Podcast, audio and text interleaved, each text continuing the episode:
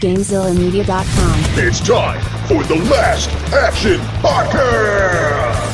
Pop quiz, hot shot. Yippee-ki-yay, motherfucker. I feel the need, the need for speed. Speeds.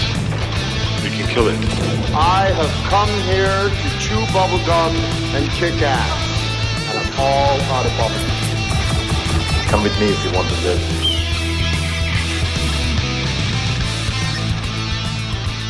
Here we are, born to be kings. We're the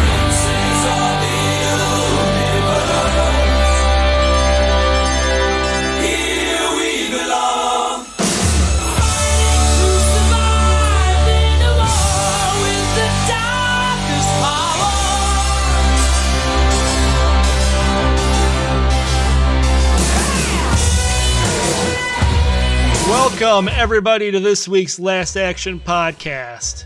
I am LPJ, and joining me, my co hosts, the Ramirez to my Connor MacLeod, the Sphinx. Yeah, I'll take that. Yep. And, and the Duncan MacLeod to my Connor MacLeod, Hovercraft Joe. Uh, thanks. I, I barely get your deep references, but I appreciate it. Uh, Duncan MacLeod was the name of uh, the, the Highlander in the Highlander TV show. Oh, Yeah. Adrian Paul. I Adrian. Paul. I gave you the Adrian Paul. Okay. Yeah. So as you can tell by the opening, we're doing uh we're doing Highlander. It's true. Yeah. And I feel like we, we kind of picked this because we did want to do a Sean Connery movie. We did. And we we had just un- unfortunately because of the timing we had our, we had just done the Bond movie that was not a Connery one. So Right. Uh, we, we were kind of trying to find something that you know that he was in that we could cover. And I, I and this kind of came up and I think it was it was a good pick. Yeah, we've discussed it before, uh, you know, doing it, and uh, it just seemed like the right time to say, let's do it. Yeah, this was what when we when uh Sphinx and I started kind of getting this podcast together, we made a list of movies. This was one of the first movies I put on my list. And, you know, it just took us a while to get to it. Um, but this is a movie I've seen a lot. Uh, I saw it when it was on TV once and then immediately went out and rented it and ended up renting the second one as well. And then I started watching the TV show. Not because the second movie was any good. I mean, the second movie was terrible. But I, I was intrigued by the whole concept of this, and I've seen it several times since. How about you, Hovercraft Joe? What's uh, your experiences with the film? Uh, well, this is my first time watching it. uh, I, I I feel like I had seen like bits and pieces of it before. There were some scenes in it that I that seemed really familiar to me. Um, I, I- you know, I'm familiar with the concept and kind of the the franchise. I, I didn't, I've never really seen any of the movies or watched the show, but it's kind of one of those things that I just knew about. But this was definitely my first time sitting down and uh, watching the whole thing. Yeah, I'm actually pretty similar. I think I've seen this whole movie, but never in one sitting. Like, I feel like I've seen it in random parts here and there for a really long time, and it's always kind of intrigued me. But I think this is the first time I've ever put it all together. So, because I mean, obviously, there are some very, very famous things to this movie, and in all honesty, based on how my taste of movies have been on this show, cult classics have not been my go-to movies, and this definitely fits that mold. Um, so I'm interested to discuss it. Um, and I'm interested in that Hovercraft Joe, this is your first time, and LPG LPJ obviously loves this movie. So I'm curious kind of how this is going to unfold as we go over it. How, how did you guys see this movie? Did you rent it on uh, like Amazon? It was on Amazon Prime, wasn't it? Yeah, that's all I saw. I, watched it on Prime. yeah. Okay. So the first f- several times that I watched this movie was the VHS. The V mm-hmm. the original VHS for this was not a good transfer. It was really dark, so you couldn't see some of it. And mm-hmm. there were several parts of the original US release that were cut. So yeah, I saw like 10 or 12 minutes yeah, cut it's a from good the US it's a good version. portion of there's an entire backstory. It's not a long backstory, but of his uh his housekeeper, his assistant. Like Mhm. that whole backstory, this is the first time I've seen it because the copies, the versions I've always seen were the original U.S. release. Um, so there's so it was interesting watching it now because there's there's new parts of this movie that I hadn't seen, and so Okay. uh, you guys were actually seeing the full movie for the first time. So I will also say I was kind of surprised that Sean Connery is not in this a lot. I I thought he was a much larger character. yeah, And and maybe we'll go over this, but Sean Right. Connery was very Sean Connery in this movie. he was. I mean, he only they only had him for a week. Yeah. so they had to squeeze all of his stuff in as much as they can. Um, but I will say this: like the last movie we covered, everybody on this film enjoyed making it, and uh, was all gung ho to do the sequel. Uh, I, the sequel's terrible. Like it's it might be one of the worst movies ever made. Um, but that's Really? not it's not the fault of the director. I, will get into that later. Um, But uh, but yeah, everybody loved making this movie and had a great time making it. Apparently.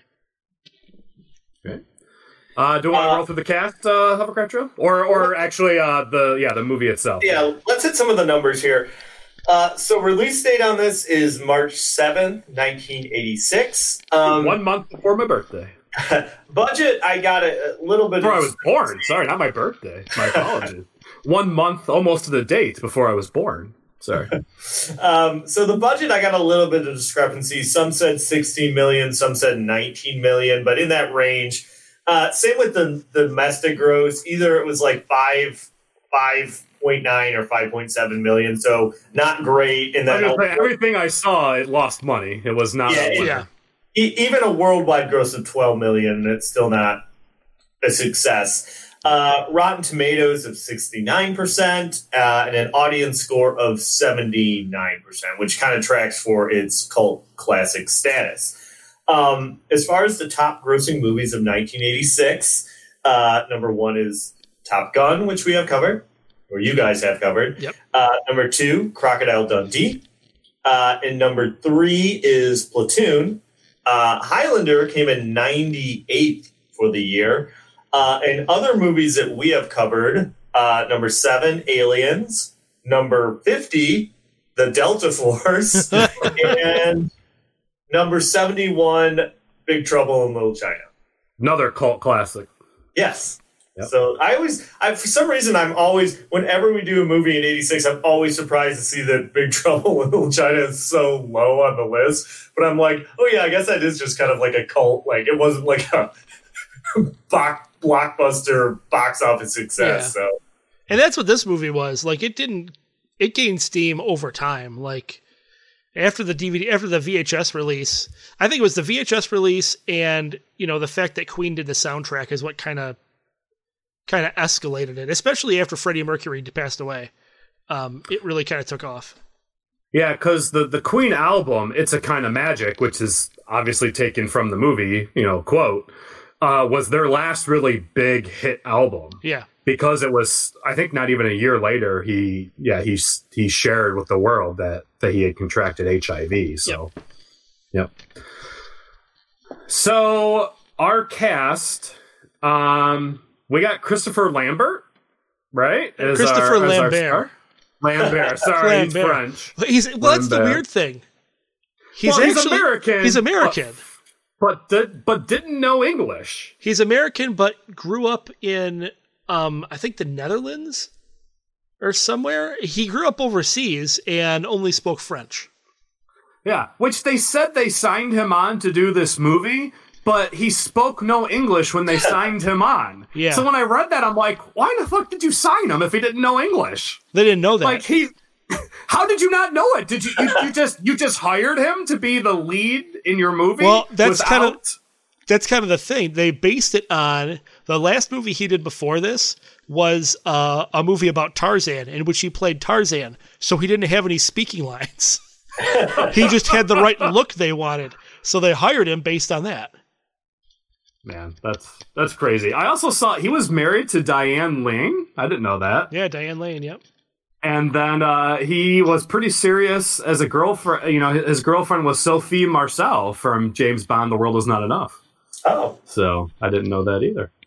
Uh, but yeah, I I just that just baffles me that he didn't speak. I mean, it seemed very obvious that the dude didn't know English very well uh, um, from this role, but you know, whatever.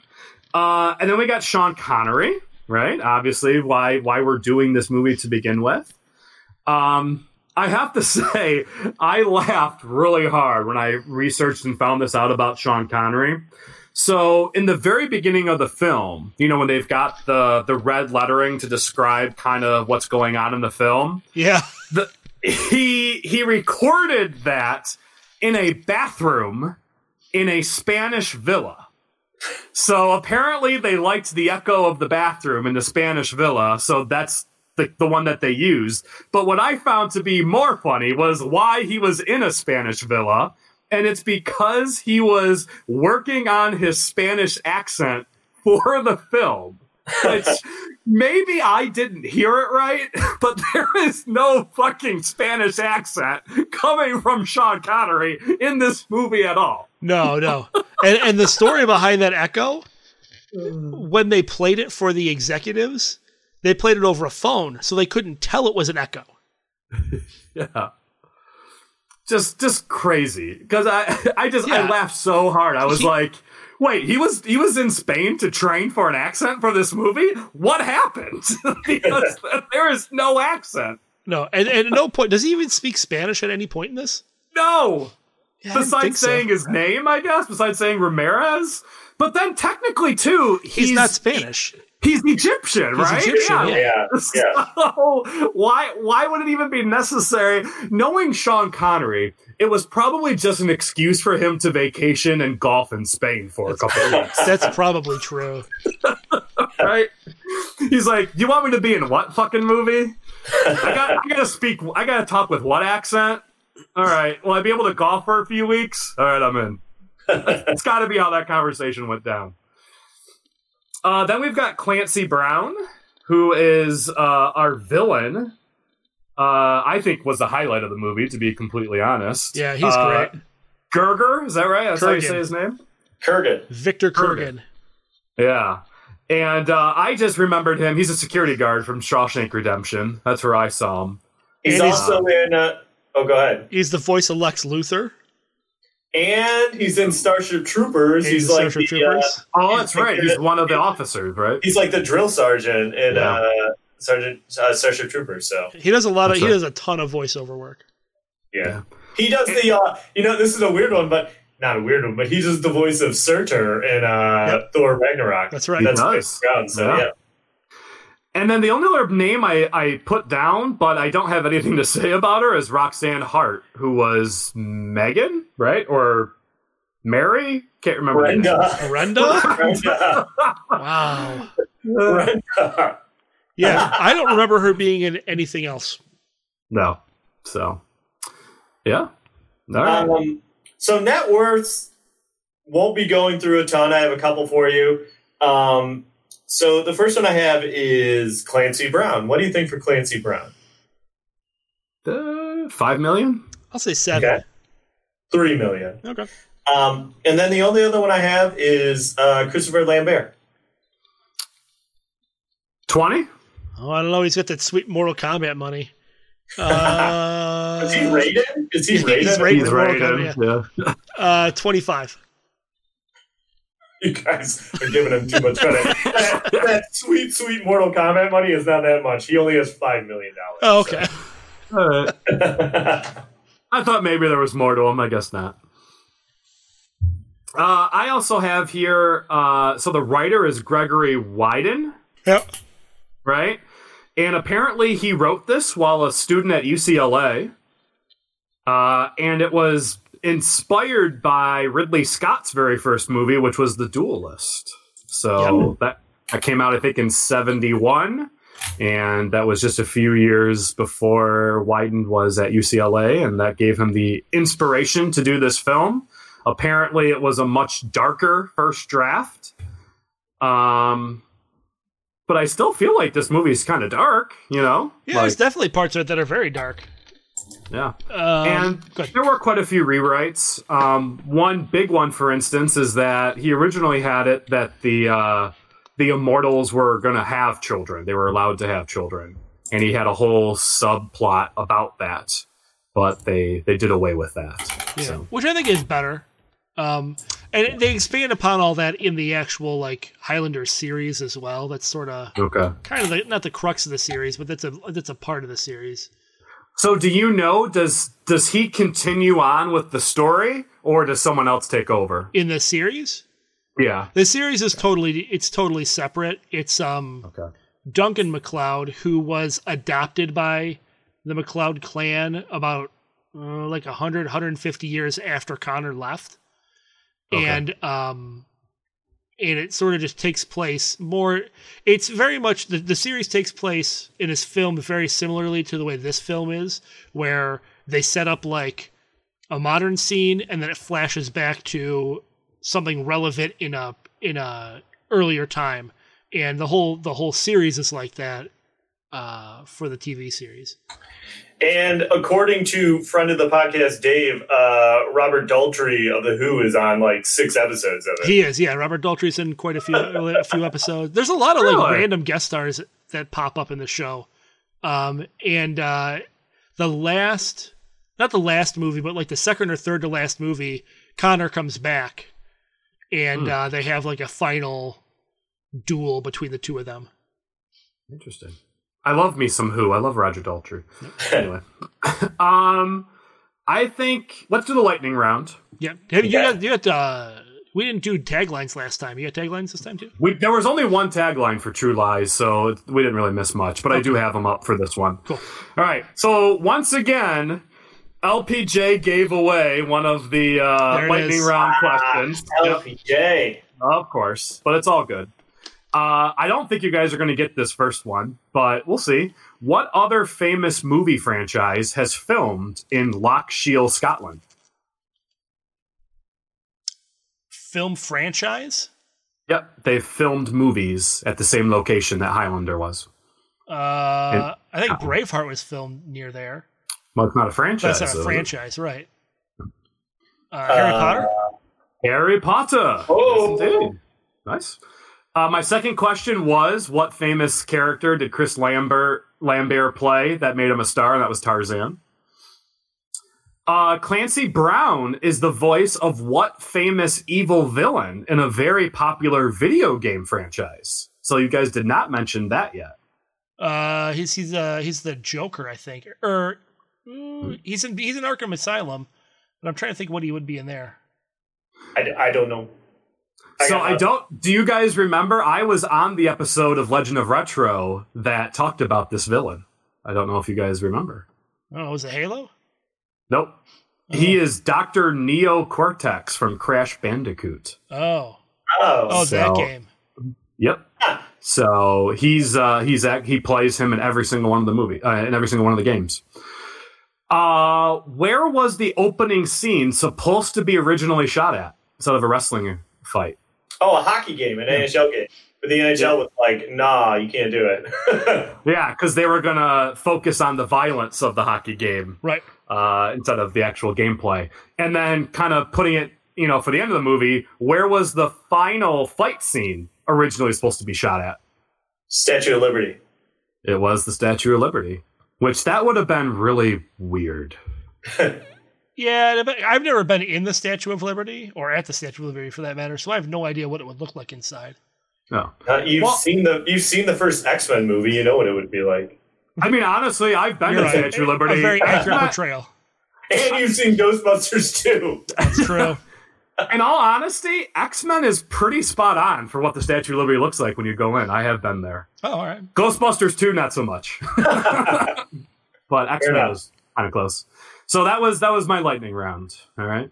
So um I want to talk about the music next, if you guys are okay with Yeah, that. no, that's fine. Yeah, because in all honesty that's kind of my highlight of this movie in my opinion because i did not know that queen was responsible for the, the movie i mean I, michael kamen does the soundtrack which michael kamen is a huge name that we've talked about Yep. a Le- whole yeah. bunch Lethal Weapon. but honestly that stuff. his yeah his score isn't i think his score is really hidden by the queen songs that happen in this movie Yes. Yeah, like I, I feel like his score, you're kind of like, oh, okay. I mean, like you couldn't, I, I you could play like eight songs from this that are the Queen songs, and I would not pick them out. Like you, that's the only thing you remember is the Queen music.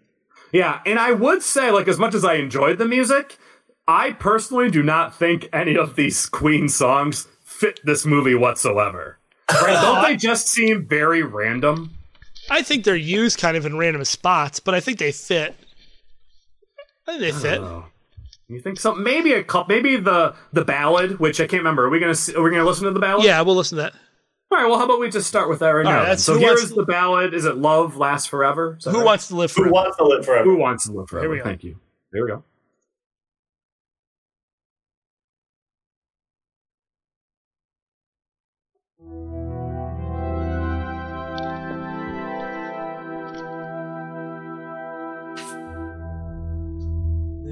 There's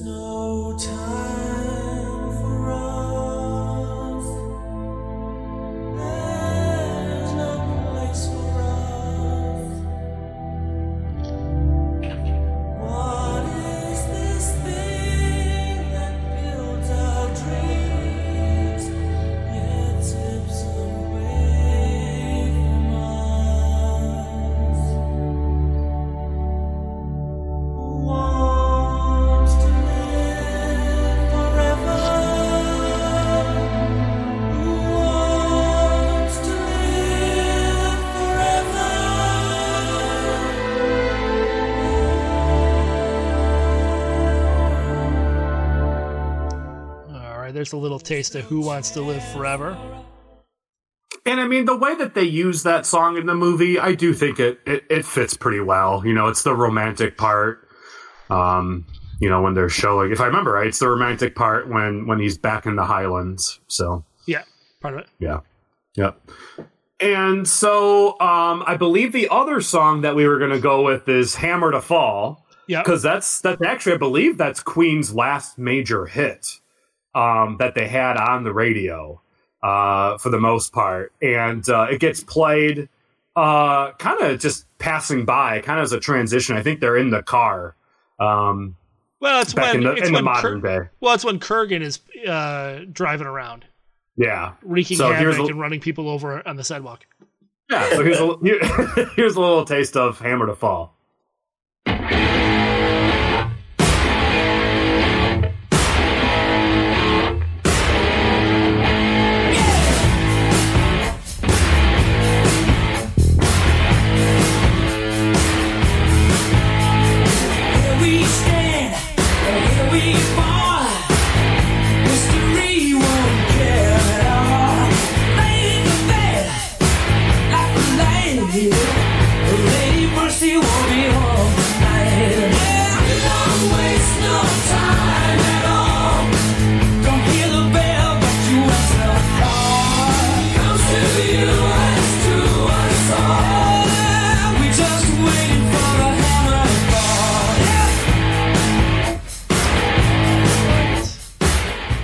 So I mean, Brian May, classic guitar riff that Oh, we got for this one. I love it. That just kind of dominates it. And uh yeah, good stuff there. Yep. And then, of Uh, course, Princes of the Universe, which was kind of the theme of the whole movie itself. Yeah, and so what I read too is that um, Queen was given an exclusive showing of the movie, and they were so moved by the movie, I guess, that they wrote additional songs for the soundtrack. I believe they only had like one or two songs originally planned for the film. Yeah. Who Yeah, wants to I- Who Wants to Live Forever was one of the ones that they added later on. Yeah, I, yeah. I saw that they originally were just going to do the one, and then they saw it, and they all they were like inspired by it so much that they all wanted to make songs for it. So Yeah, and then they just came out with a whole album, um, like we talked about earlier as well. So I have a little bit of a music role reversal Yep. for some other people that were strongly considered to provide songs for this film. So I'm, I'm curious how you guys feel about it. Um, collaborator with Queen, David Bowie. sure, I Yeah. I can see it. I don't know that would see that's the thing. This this soundtrack is so iconic to me at least that I don't know that I can picture anybody else making music for this. See, I think Bowie could be a solid choice personally, but you know, whatever. Uh, Sting. Mm. Eh, it definitely, you know, prime Sting though, right? This is right. Maybe, you know, yeah. he, he just broke up with the police and he's now going solo. I feel like that'd be pretty big. Uh, the other one I don't know though is Duran Duran. Nah, I don't. I Yeah, don't, think, no. I don't like that. I, I'm not down with that. No. Nope. So those are the three that were strongly considered, but they ended up giving it to Queen. Yeah, I think Queen's So- the right choice. And and really, they gave it to Queen only because Queen just got off of their famous showing at Live Aid in 1985 because Right. that kind of rejuvenated their career. Yep. Because they were they were kind of dead for a few years there, so this this kind of gave them the opportunity to to get back in it. So. I mean, I don't know if Hammer to Fall is quite Flash from Flash Gordon. but- Well, you know what is. yeah. All right. Uh, what do we got next? Oh, I can do the taglines. Taglines, yep. All right. So these are not great. well, the one, which I mean is the movie, right? There can only be one. Right. Yeah. So, I mean, sure, that fits perfectly. Uh, this one says From another time comes a man of incredible power. He is immortal. Now he is about to face the ultimate challenge. At stake is the greatest prize imaginable. God. Too long. Yeah. No. No thanks. Yep. Don't worry, this next one's even longer. God. Gosh. He fought his first battle on the Scottish Highlands in 1536. He will fight his greatest battle on the streets of New York City in 1986. His name is Connor MacLeod. He is immortal. Yeah, No. that's a that's a good summary of the movie. right? like I like how specific they are with the dates too. Like that's really relevant for us. and then the last one is just funny. Don't lose your head. Yeah. Okay. You know what? That's not bad. that one actually, other than other than there can be only one, uh, that's probably my second favorite. Yeah, yeah. I mean, yes. Given those You know, choices, given the four I- choices, yeah, that's my second Yeah, I favorite. agree. I, I would agree as well. So there you have it. Those are our taglines. All right. Next, uh, get the plot. We ready to roll the plot? Plot- Anything else you want to add? Well, I don't know if you want to say anything about this director at all. I don't know if you. Have Oh, Russell. Mulcahy. Um, I mean, he did a lot of music videos. Um, Yeah. but beyond that, a story. yeah, good. So this is very similar to when we had Sean Connery do The Rock. Apparently, Sean Connery frequently during his only one week or one month was it a week or a month? I can't remember. Then for a Week. One week. During his one week he would constantly get the director and the producers together to discuss what he think could be done better. And it was very painfully said by russ that we never asked for his help once. Yet he continued to give it all throughout the week he was there. And i feel like that's exactly what we heard with The Rock, with uh, Michael Bay, right? He kept telling Michael Bay what to do and even stuck his neck out for him.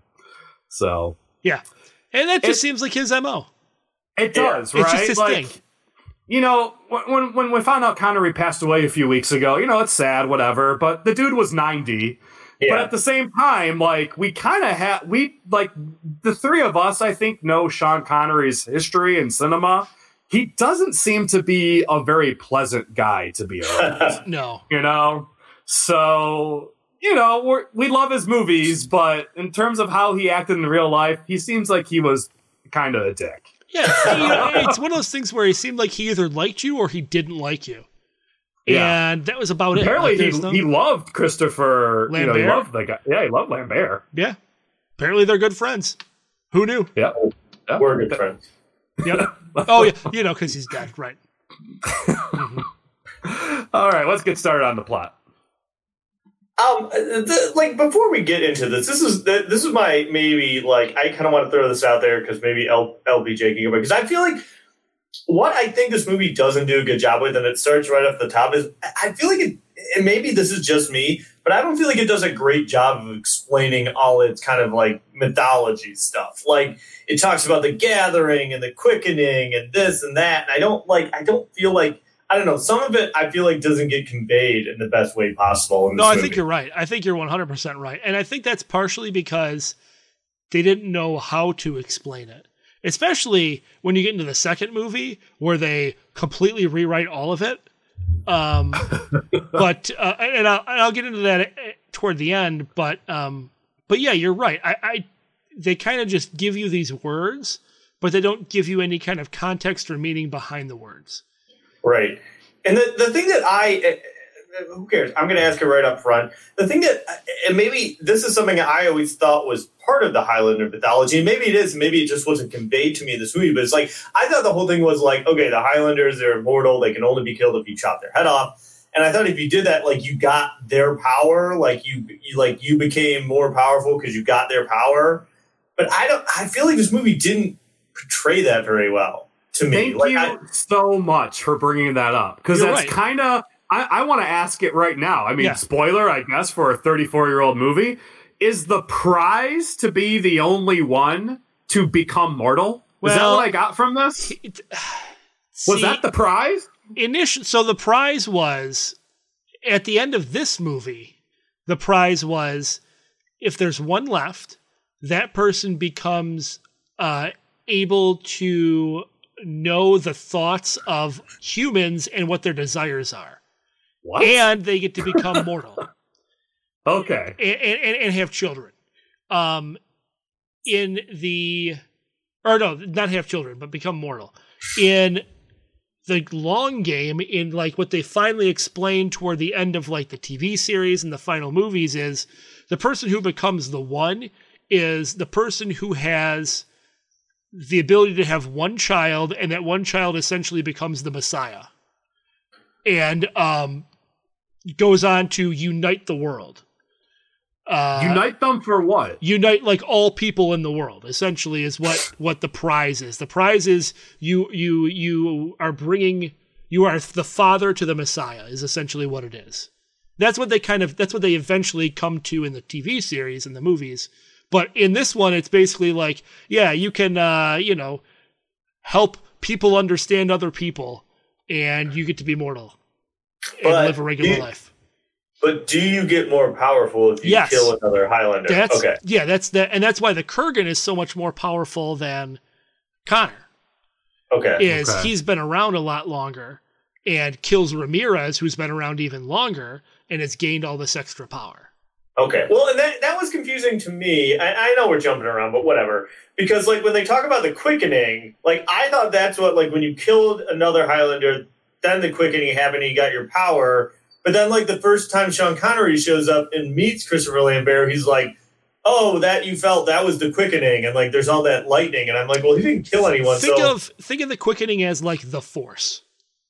okay. So the quickening Now- is hey, essentially on, the hold on, Force. now you're talking my language. Yeah, the, the quickening is essentially the Force, and Okay.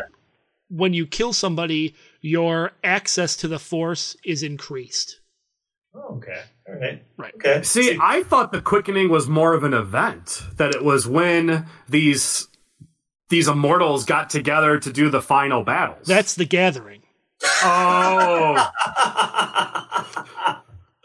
Mhm. Uh, stupid me! Right. So the way the lore works is when there's, you know, less than let's say 20 Highlanders left on the planet, they all start to feel the pull toward each other. And they all kind of convene in one location, and that's what the gathering is to at, at that point determine who is going to be the one. So then in 1986, there's only three of them left, and two of them just happen to be in New York already. Because then his friend shows up, and he doesn't last very long. Well, I think there's more because they talk about how one of the things they reference is that there was like uh, another killing just the same happened in like New Jersey, Right. And Oh, that's how the movie started, right? He took That's out right. the old man. Yeah. well, Well, no, there's that one and- beyond that. There was one beyond that, and I think I remember reading like the one of like the deleted scenes or something was like the Kurgan like killing another Highlander like Right. that he has a fight with. So I think we're to believe maybe there's like ten or so that are kind of around, but we just don't get to see them all kind of right Get, The- so like so like the guy at the beginning uh at the that that connor fights in the parking lot he's already yeah he's a Fasil he's already gone off and killed like a couple other guys Okay. and the Kurgan's been like in Jersey killing kill the guy, and uh, you know they're all just kind of convening. Now. He's in Jersey killing guys. He was. I, so so this movie does open up in a wrestling match where like Connor's there watching it. Uh, it has some flashbacks to his uh, you know earlier life in Scotland. Uh, he does have that fight with Fasil in the parking uh, structure or parking like underground parking lot, especially at Madison Square Garden. Yep. I like when like Fasil is like randomly doing like backflips for no reason in that scene. Here's the crazy I part. thought that's I one of the he, he left one time. That- I thought that's that one he of did the- the backflips and was leaving. that's one of the parts that was cut. So like this is the first time I had seen that. Oh, Like okay. the was backflips, so- they didn't do black backflips the last time I saw it. I'm like, whoa, whoa he's an acrobat now. It was so it was so random because they showed him doing backflips once, and I thought I saw it wrong. I'm like, no, I'm like maybe I just, and then he started doing them again, and I'm like, man, he really does a lot of backflips in this movie. But they they have a pretty cool fight, and you know they're fighting on top of the cars and stuff like that, and he eventually like chops off his head. And like you know, he gets like the power, and he kind of like all the cars in the parking lot like start like revving up, and like their windshields explode. It- It's kind of a cool effect the way that they make it look. Like I, I like that Mhm. part of it. Yeah, I did like the fight was really well done and well choreographed, and and they said that um they devoted a lot of time with a lot of their action fighting scenes with the swords to make sure that they made it as authentic as they could. And I think all the actors that are doing the sword fighting, it does play off really well how they do it. Yeah, So- no, I agree with that. Yeah, hundred percent. I also read, I thought it was kind of neat. So, how they made the sparks with the swords is they had wires attached to both of the guys, and the wires were attached to the car batteries near them. And one wire was at the positive terminal, and then the other wire was at the negative terminal. So, legit, when they were sword fighting and connecting, that you know, that's real sparks shooting out. there. Yeah. I feel like hearing that that sounds really dangerous, but I was gonna say that sounds super dangerous to me. Like whatever. It's Like, 1986. We're gonna plug them into car batteries and start slashing at each other. I don't know. We can try it. spark. I'll get a couple butter knives. You guys can come over. We'll hook them up to a car battery. It'll be fine. Eh, okay, sounds good. Um, I I think one of the things, and I think it eventually gets it fine. But at the beginning of this movie, I kind of felt like it was move like I didn't like how much it was moving like back and forth. You know, like I thought Right. like like I kind of think it got a better grip on it, but I think at this very beginning scene, it was a little overwhelming for how much it was going back to Scotland. Because it's like we get this fight, and then we're back in Scotland, and he's fighting with his clan, and they're going to fight another clan, and then we're back in New York, and he's trying to leave the parking lot, and he gets arrested, and it's like it was a little just disorienting at first to me, disorienting. yes, that, that's that's the word I was looking for. Is it's disorienting because it doesn't help move plot around. Like the two, the when they shoot back and forth and back and forth, there's no connection yet about why that is. Like obviously we know he's in the modern day, but like why is it that we see him in the Scotland Highlands as well? Like I feel like they could have opened the movie in the parking garage and then they could have done all the Scotland scenes Right. and then gone back to Jersey. Like I, I- feel like that would have done a lot better job. Yeah, I agree with you. I think that they should have done like the whole opening fight scene, him leaving and getting arrested, and then maybe giving us some of the back, all of it in one chunk. I just, it was a little weird. Like I said, they keep doing the flashbacks to a lot of the movie, and I think they get more, I think they fit in more, and I think they do a better job of that. I think this opening sequence to me is just, like you said, a little disorienting, because especially when he's sitting there in the crowd and he's just having these really quick flashes, and it's like, it, it was a little confusing, I would say, at the beginning of the movie to me. Yeah, I would agree with that, especially on a first watch. Yes, going back through though, you know, after having seeing it several times, but even like a second, third watch, it's a lot less disorienting because you already have a background as to what's going on. But I Right. think you're absolutely right, though. Being like a first time seeing it through, it's definitely a disorienting, disorienting way for them to have edited the film. We're all having trouble with that word tonight. I know. Um, But, But but yes. yeah, we, we do get kind of his background story in the Highlands, which is he's kind of a clan leader up in Scotland. and uh, there's this big battle against another clan, which is a cool scene, very Braveheart like, 10 years before Braveheart. And that's where we also get, you know, introduced to the villain, right? The the Kurgan, right? And, you know, he's very um what do you call it from Lord of the Rings? He's very uh Sauron like in like his Yeah. helmet and his size and all He's that. wearing like this like bone armor. He reminded me of the the, the one bad guy in the movie uh, Willow. He's Yes. got like a Oh yeah, like, there you go. like that's what his his armor reminded me of a lot. But um, Yeah, and so he's like he is aimed, targeted right at you know Connor. So that's that's who he's going after. well, yeah, there's that funny bit where he kind of tells he's like, all right, he's like, no one, no one get Connor MacLeod, so like, no one will fight Connor in the battle, and he's like, no one will fight me. He's like, still kind of, he's kind of bummed about it. So I, that was kind of funny to me. But then he gets his ass handed to him, which I will say throughout the entire movie, Christopher Lambert gets the shit kicked out of him in this movie. Yeah, he kind of lord. does. Yeah, he should have gotten paid a hell of a lot more for being in this movie because he is just constantly beat up in this film. But anyway, he dies, right? Well, we think he dies. So I don't really know how or why. Is it because the Kurgan killed him that then he becomes a high? Why is it that he becomes immortal? You know, I was confused by this too, and this is what I'll say, and then L- LPJ can weigh in because I I was talking to friend of the podcast, Dave, who's a big fan of this movie. We should have had him on for this episode, quite frankly, because I was confused too. Because I was like, ah, oh, I was like, he gets killed, and it seems like he's dead for a long time. But like when the Kurgan gets shot by the machine gun in the alley, he gets right back up. And what Dave told me is that you don't it, you don't kick into being a Highlander until you're killed the first time. Right. So like whenever you die the first time, that's when you become immortal. So you could be like a 50 year old man and die, and then you find out you're a Highlander. That's what he told me at least. But how do you get picked, or does everyone become it It's when they you're die just the first born time? that way. You're just born. That's that kind of what they explain. You're just nobody really knows why. Again, the second film they explain it and it's terrible.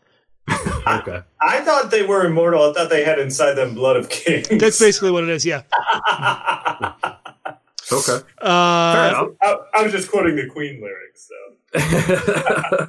So he wakes up one day and he's alive, and his clan is fucking freaked out. and well, they it's beat basically the shit like out of him. it's out of the essentially like he's dead, and then like 24 like hours later. Well, like 24 hours later, he wakes up. Yeah, he's like a, a witch or a demon or Yeah. something like that. The devil, they keep calling him. Yeah, they keep saying he has the devil inside of him. Yeah, so they just beat the living shit out of him till he leaves town. And uh yeah, he ends up kind of to continue the story in Scotland. He just ends up finding this this area in Scotland to kind of hang out and he finds a lovely blonde lady that becomes his first wife. And then that's where kind of Sean Connery randomly shows up as well as Ramirez. Well, it's not even random. Um, because he he kind of senses that he's in the area. Sean Connery's in the area tracking Kurgan, and he senses Okay. that he senses that there's another Highlander there, and tracks down and figures out that it's Connor. Got it. Okay. Right. So, and then we we kind of get 80s montage of, you know, Yep. he becomes kind of his, you know, his uh his teacher, his mentor, yeah, and Connery Well, goes through all of it. I, I like that scene before the training montage where he's explaining him to his immortal and he just like dumps him in the lake. And Uh-huh. it was kind of it's kind of cheesy, but he's like at the bottom of the lake and he can't drown, so he's just kind of like walking around the bottom of the lake. I thought I I, I kind of like that part, as cheesy as it was. Yeah. And uh yeah, that's kind of what we see there. Uh, I do like how he makes fun of him and calls him haggis or whatever it is. He calls him a stupid haggis. Stupid haggis. Which have you guys ever had haggis? No, It's really good.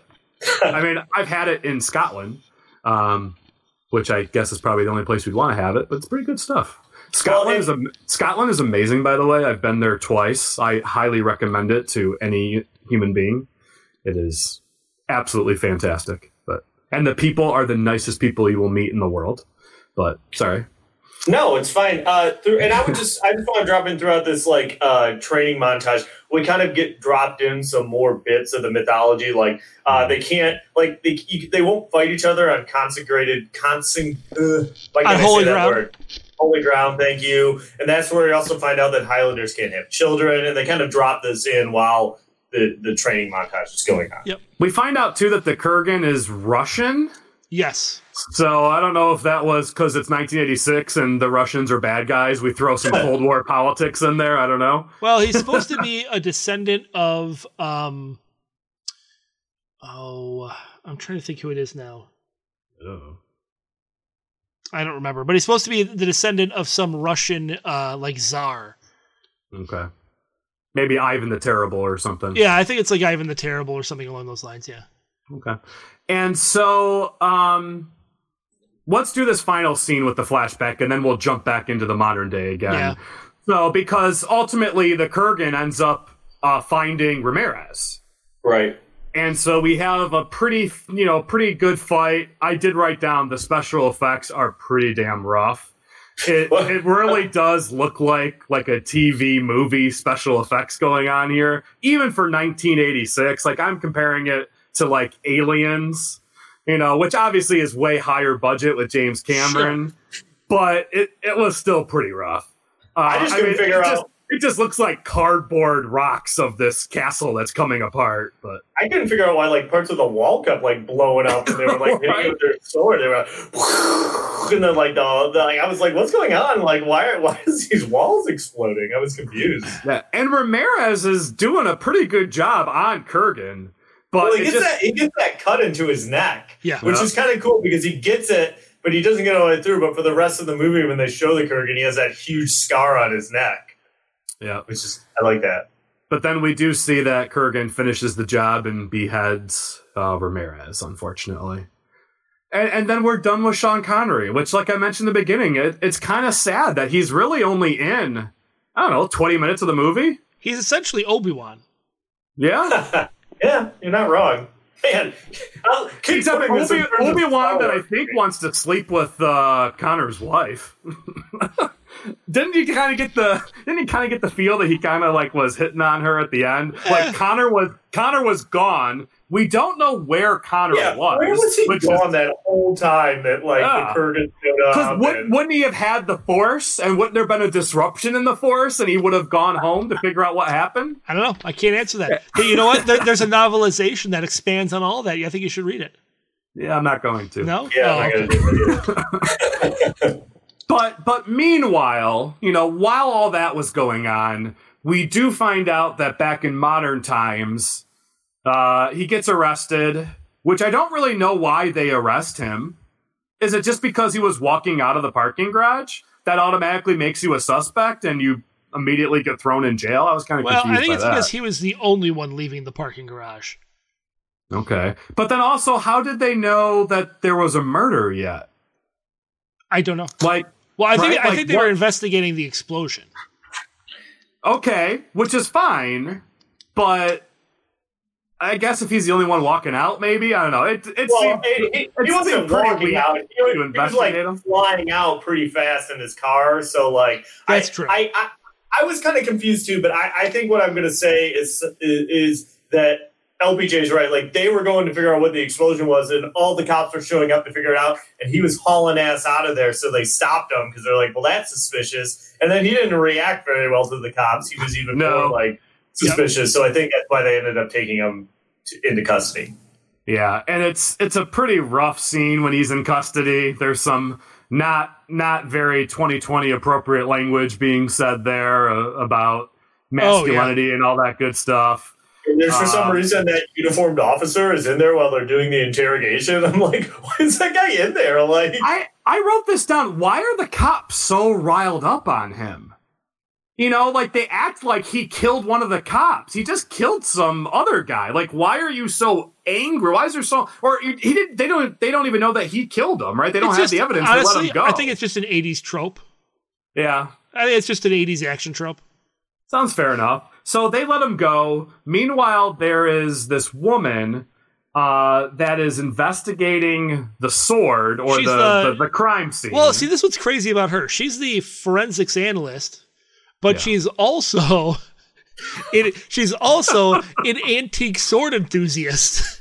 Yeah, ah. she because she wrote that book about like metallurgy and like Yeah. weapons and stuff that he's reading at the one point, which I do love that little bit when they he finally like he pretends like he doesn't know her and he's like, "Oh, come over for dinner," and he's like, "Oh, he brought you a present and it's her book." what a douchebag move! yeah, I, like, I, I got a I got a present for you. Oh, I know who you are, bitch. Like, but he's but she still falls for him. So whatever. I don't know when the the best time to bring this up is, so I'll just mention it now. I really like uh, it's Sean Connery's sword, but then like Connor takes it that katana that he Yeah. has. I thought that was a really cool kind of like Well- like because like oh go ahead I don't know that we necessarily need to get into all the nitty gritty details of the plot. Um, Yeah. we could certainly do that, but Well, I there have really some, isn't much more. I right. mean, I, I just- have some backstory on that sword actually. All right, what do you got? So that for it. sword was created for Ramirez back in the the 500s, uh, 593, by the you know the Japanese genius or whatever. So after in the in the book, the way they explain it, after Ramirez dies, Connor takes the sword and then goes to Japan and learns from the clan that that sword master was from how to use it. Oh yeah, I think I did see that. It, it's after um, it's after his wife that after Heather passes. After away, Heather passes after away, yep. She, di- she dies of old age, and then I did see that that they said in the book he does go in that. So yeah, okay, yep, I did see that. Um, So then we yeah- kind of, but but we Okay. do kind of see that Connor is also he's like an antique dealer in the modern day, right? Is that what I'm getting he? out of that? Well, Is that's he? the thing. I guess I don't know. Yeah, he's an antique dealer because Yeah. he's collected all of these things over the years, and that's kind of what they allude to throughout the series. All of these Highlanders, they essentially they essentially obtain goods over the years and then sell them, and that's how they a lot of them gain their wealth. his house was nice as heck, dude. Oh yeah, Yeah. I liked his house; it was super nice. and he has his own little his own little special room where he I guess he's got the the antiques he doesn't want to sell. Yeah. That he just kind of he's got he's got the classic '80s like circle couch that that's like inside the wall of the room and and but then but then he also has an assistant Rachel. Which we get a flashback that it seems like he's she's like the second wife because he saves her life no, uh, in Nazi Germany. he's not. No, she's she's essentially his adopted daughter. Oh, okay. So he Yep. treats her like a dog. And that whole Yeah. scene, that's one of the scenes that was added back into the movie. So this was the first time I had seen that. Oh, okay. Uh, yeah, where you just it Just really isn't necessary. but, yeah. What's that? it. Uh, oh, go ahead.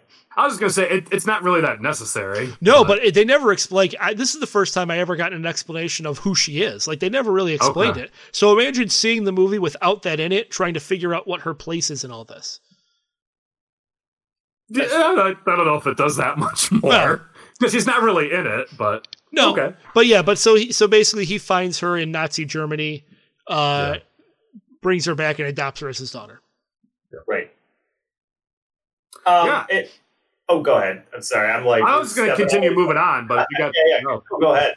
No, I was just gonna say, you know, we we then finally we're you know we're reaching towards the climax where the Kurgan is gonna get together with Connor, and one of the scenes I did like and was actually really uncomfortable, but in a in a kind of like a good way, I guess, is the scene at the church, Yeah, right? Because the it really helps solidify the Kurgan as a pretty awful villain. Like I will say it right now, of all the movies we've watched, he is one of the best villains we've seen. he's I mean, good. He's really good, and he's like you hate his guts. Like you do want his ass dead at the end of this movie because he's being super inappropriate to the nuns. He's he licks the priest's palms, which is gross. Uh, and um, I try to think. I thought I wrote some of his lines down that were pretty inappropriate in there, but just crazy. Uh, and then he does have a couple battles with some of the other Highlanders, which are fun fights. Like the one in the alleyway is cool. Yep. You know, and we talked about earlier how he's driving around running people over. all that Well, kind of. I just, I just want to touch on real quick that when he's fighting, uh, it's like uh, Connor's brother, Connor's brother, Connor's buddy, Kastagir or whatever. Yeah. There's a little scene where they have a flashback and all this stuff. But when he's fighting him in the alley, and there's like that like random bit where that like military guy shows up with like the Uzi and like Yeah. and then like that the dude gets like stabbed through the gut and he like lifts him up in the air and throws him down and then he's like still alive at some point in the movie. I'm like, that dude should be dead, I feel like. He got impaled by that big sword of the Kurgan and lifted off the ground and then it's like, oh no, he's fine, but whatever. Yeah, I was a little surprised to see him at the hospital later on. Oh yeah. I did. I did like though when the the old lady and the old man show up in the car, Uh-huh. and then he just got he just takes the car. Uh, hi, That- Mom. Kind of, yeah, uh, that was kind of fun. Uh, and I liked how the old woman is climbing the roof when he's when she's getting when she's uh yeah, that was hilarious too. Um, but yeah, so Well, yeah, because because uh, Connor and, and Brenda kind of figures out what's going on. That uh, Connor's been alive forever. Uh, she confronts him about it. Then they like immediately hook up. Right, I Um, wrote this down. Like, why are they kissing? This is kind Oh, I of know. weird. This is after she stabs him. oh, that's right. She stabs him to prove that he she, he wants to prove that he's immortal. So she like stabs him, and then they kiss, and then they go to the bone zone, uh, and then they're like at,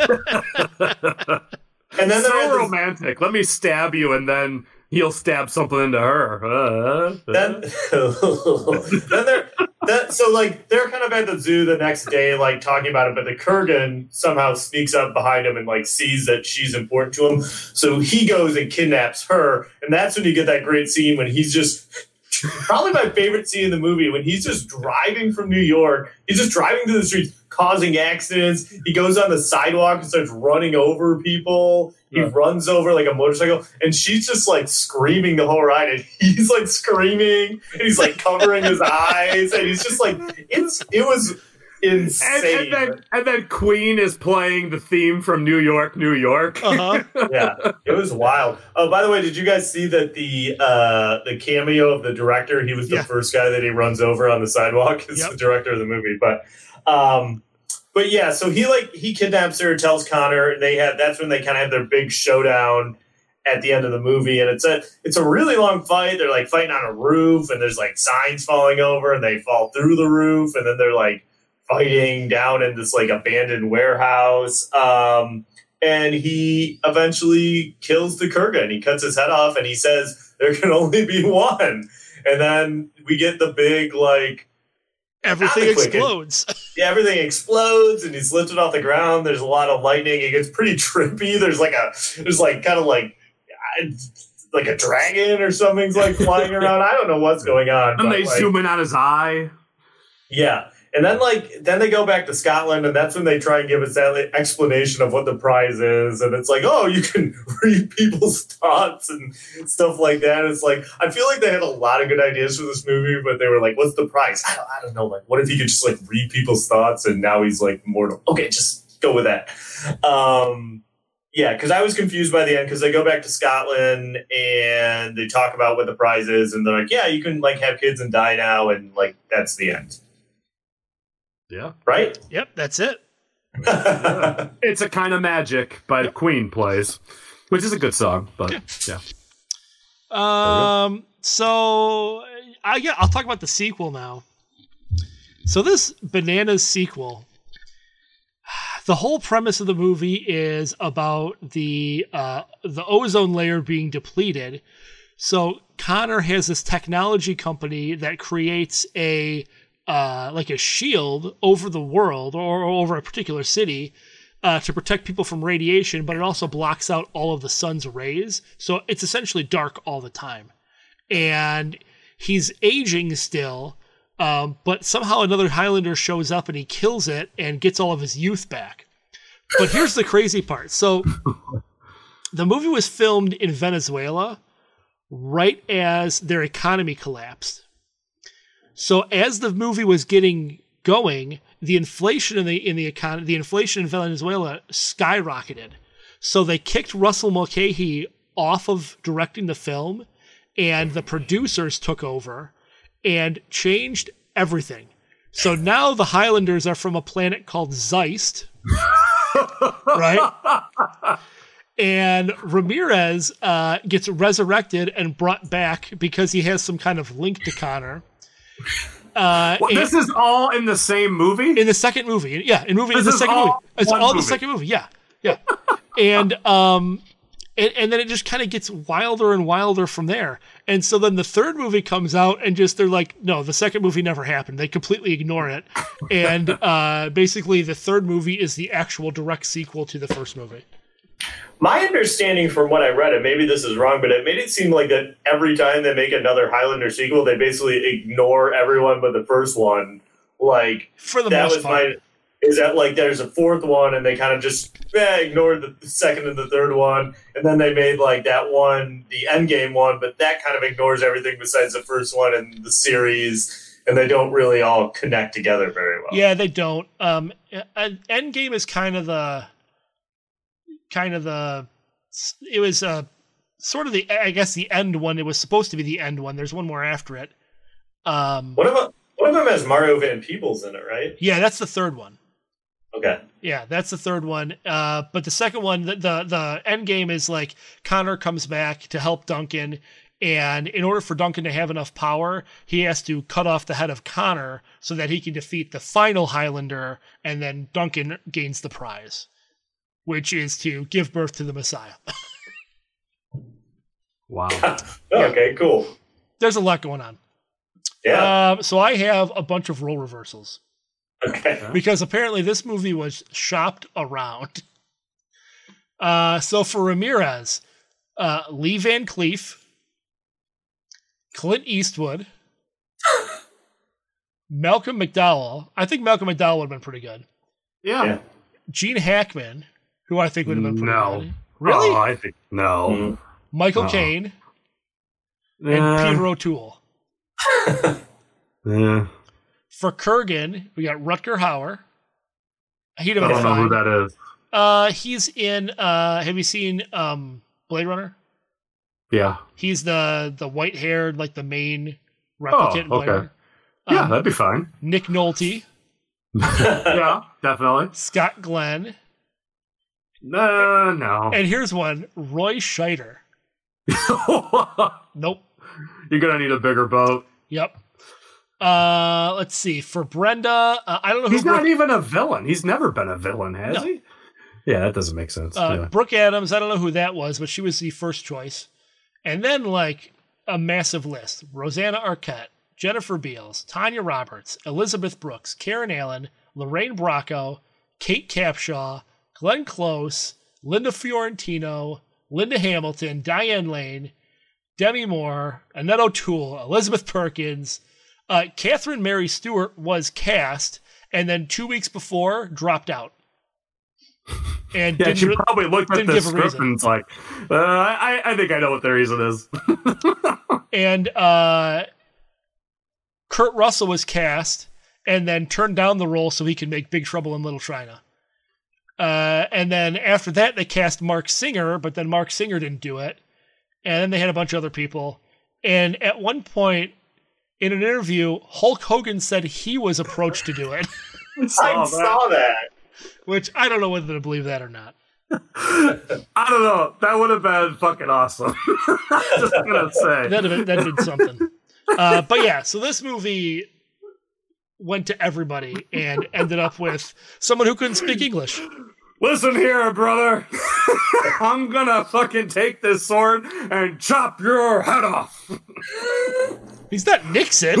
what are you gonna do, brother? What are you gonna do, brother, when the Hulkamaniacs chop heads all over you? Too much. No. Um. All Uh. I want to see that movie right now. so, do we want to rate this thing? Is there anything else we need to add? God. The one thing, I, the one thing I want to mention. Yeah. we didn't touch on this, and it, it's the one thing that I always remember uh, my dad telling me about this movie. And so one thing that stuck with me is him like describing the Kurgan in like the the 1986 six scenes where he's like dressed like this like full on punk rocker, and he's got like the leather Uh-huh. jacket with like sleeve, and then he like at one point he shaves his head and he puts all those like safety pins like in his Mm-hmm. neck and stuff. And that's kind of like some of the uh, the iconography because I just I always remember my dad describing the movie to me and just that was the one thing you know I remember him telling me about like how he's all like this huge guy with like just completely like punk rock in the '80s and I kind of like the way they go with it you know like uh, his look in the movie's great and we, I just wanted to bring that up. Did your dad like the movie? Yeah, I think my dad. I mean, I, I, I mean, I remember, like I said, I, I know he enjoys the movie. I mean, I haven't asked him about it recently, but I do remember him telling me about it a lot. And like I said, that's the one thing. There, there's certain things from movies that I never saw that my dad would tell me about, and I think I explained to you in, in Total Recall was when he like him describing him like pulling the thing through his nose Yeah. to me, and the thing for Highlander is him describing the Kurgan in like his punk rock outfit and stuff. And so when I saw it, I was like, oh, okay, yeah, there we go. That makes perfect sense. And I love how he shaves his head, but leaves like one patch of hair like on the side toward the back. Yeah, he's he's a he's crazy. So, um, but yeah, no, that's all I had. I just I I, I would have been sad if we didn't talk about his look. So, All right, let's rate this thing.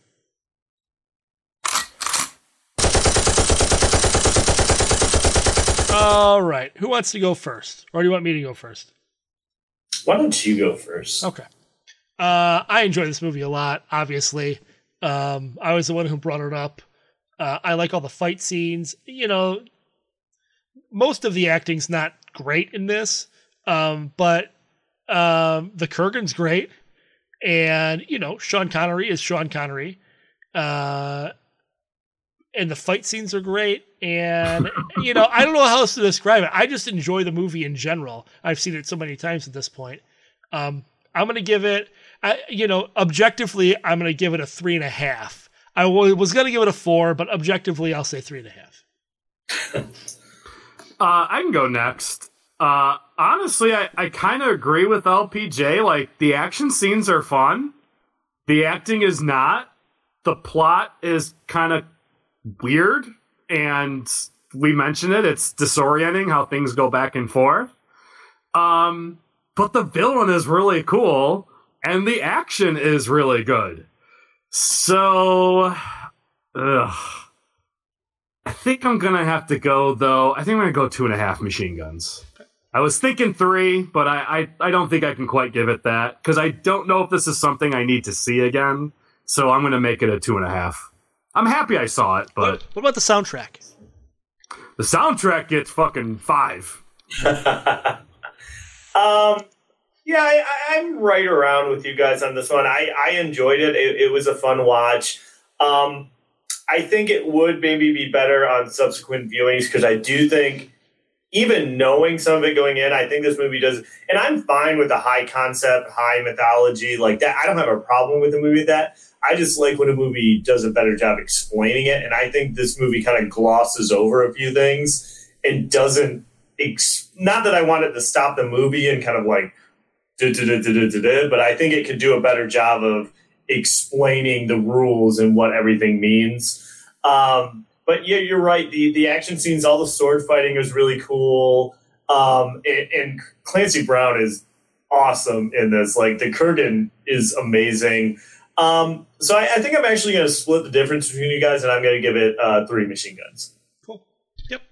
I think it's totally fair. When I agree. uh, what I want to know, what I want to know, LPJ, is when are you and Dave going to start an offshoot podcast where you just go through the entire Highlander TV series? You know, that's not a terrible idea. Um, I would absolutely do it. Uh, yeah, I would absolutely do it. We could end like with all the all the movies. Yeah, we could do that. I'll, I'll, pitch him the idea. Yeah, we'll see how it goes.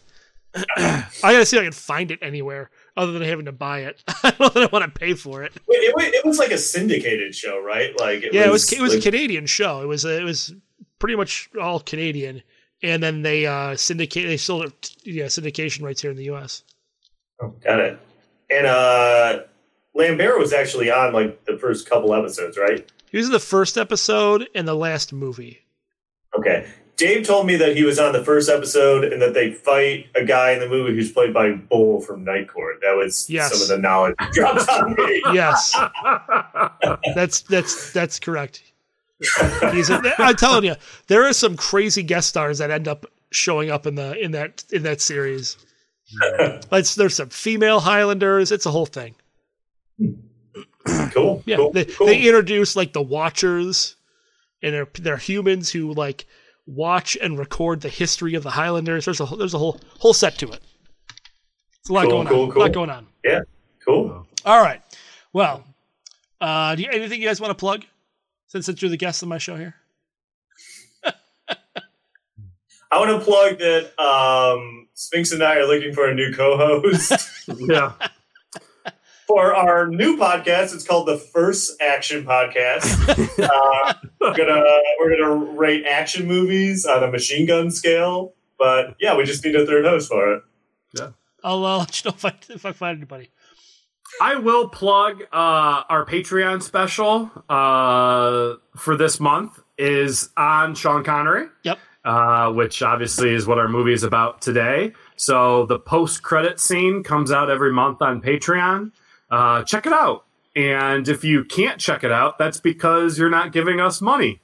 So you should think about giving us money so we can continue to do this and continue to you know, use the software and the editing and do all the sorts of good stuff. And, you know, we can only hope that we're going to be back in the studio soon. You know, fingers crossed. Maybe this vaccine they keep talking about might be happening soon. Who knows? Wouldn't count on it, but who knows? But if you go to patreon.com slash games of the media, there is a $1 a month and a $5 a month tier. But if you'd like to hear us talk about Sean Connery, and I'll also say all of our past post credit scenes you can also listen to. So, you know, it is worth the $5 a month. We've done this show for two years now.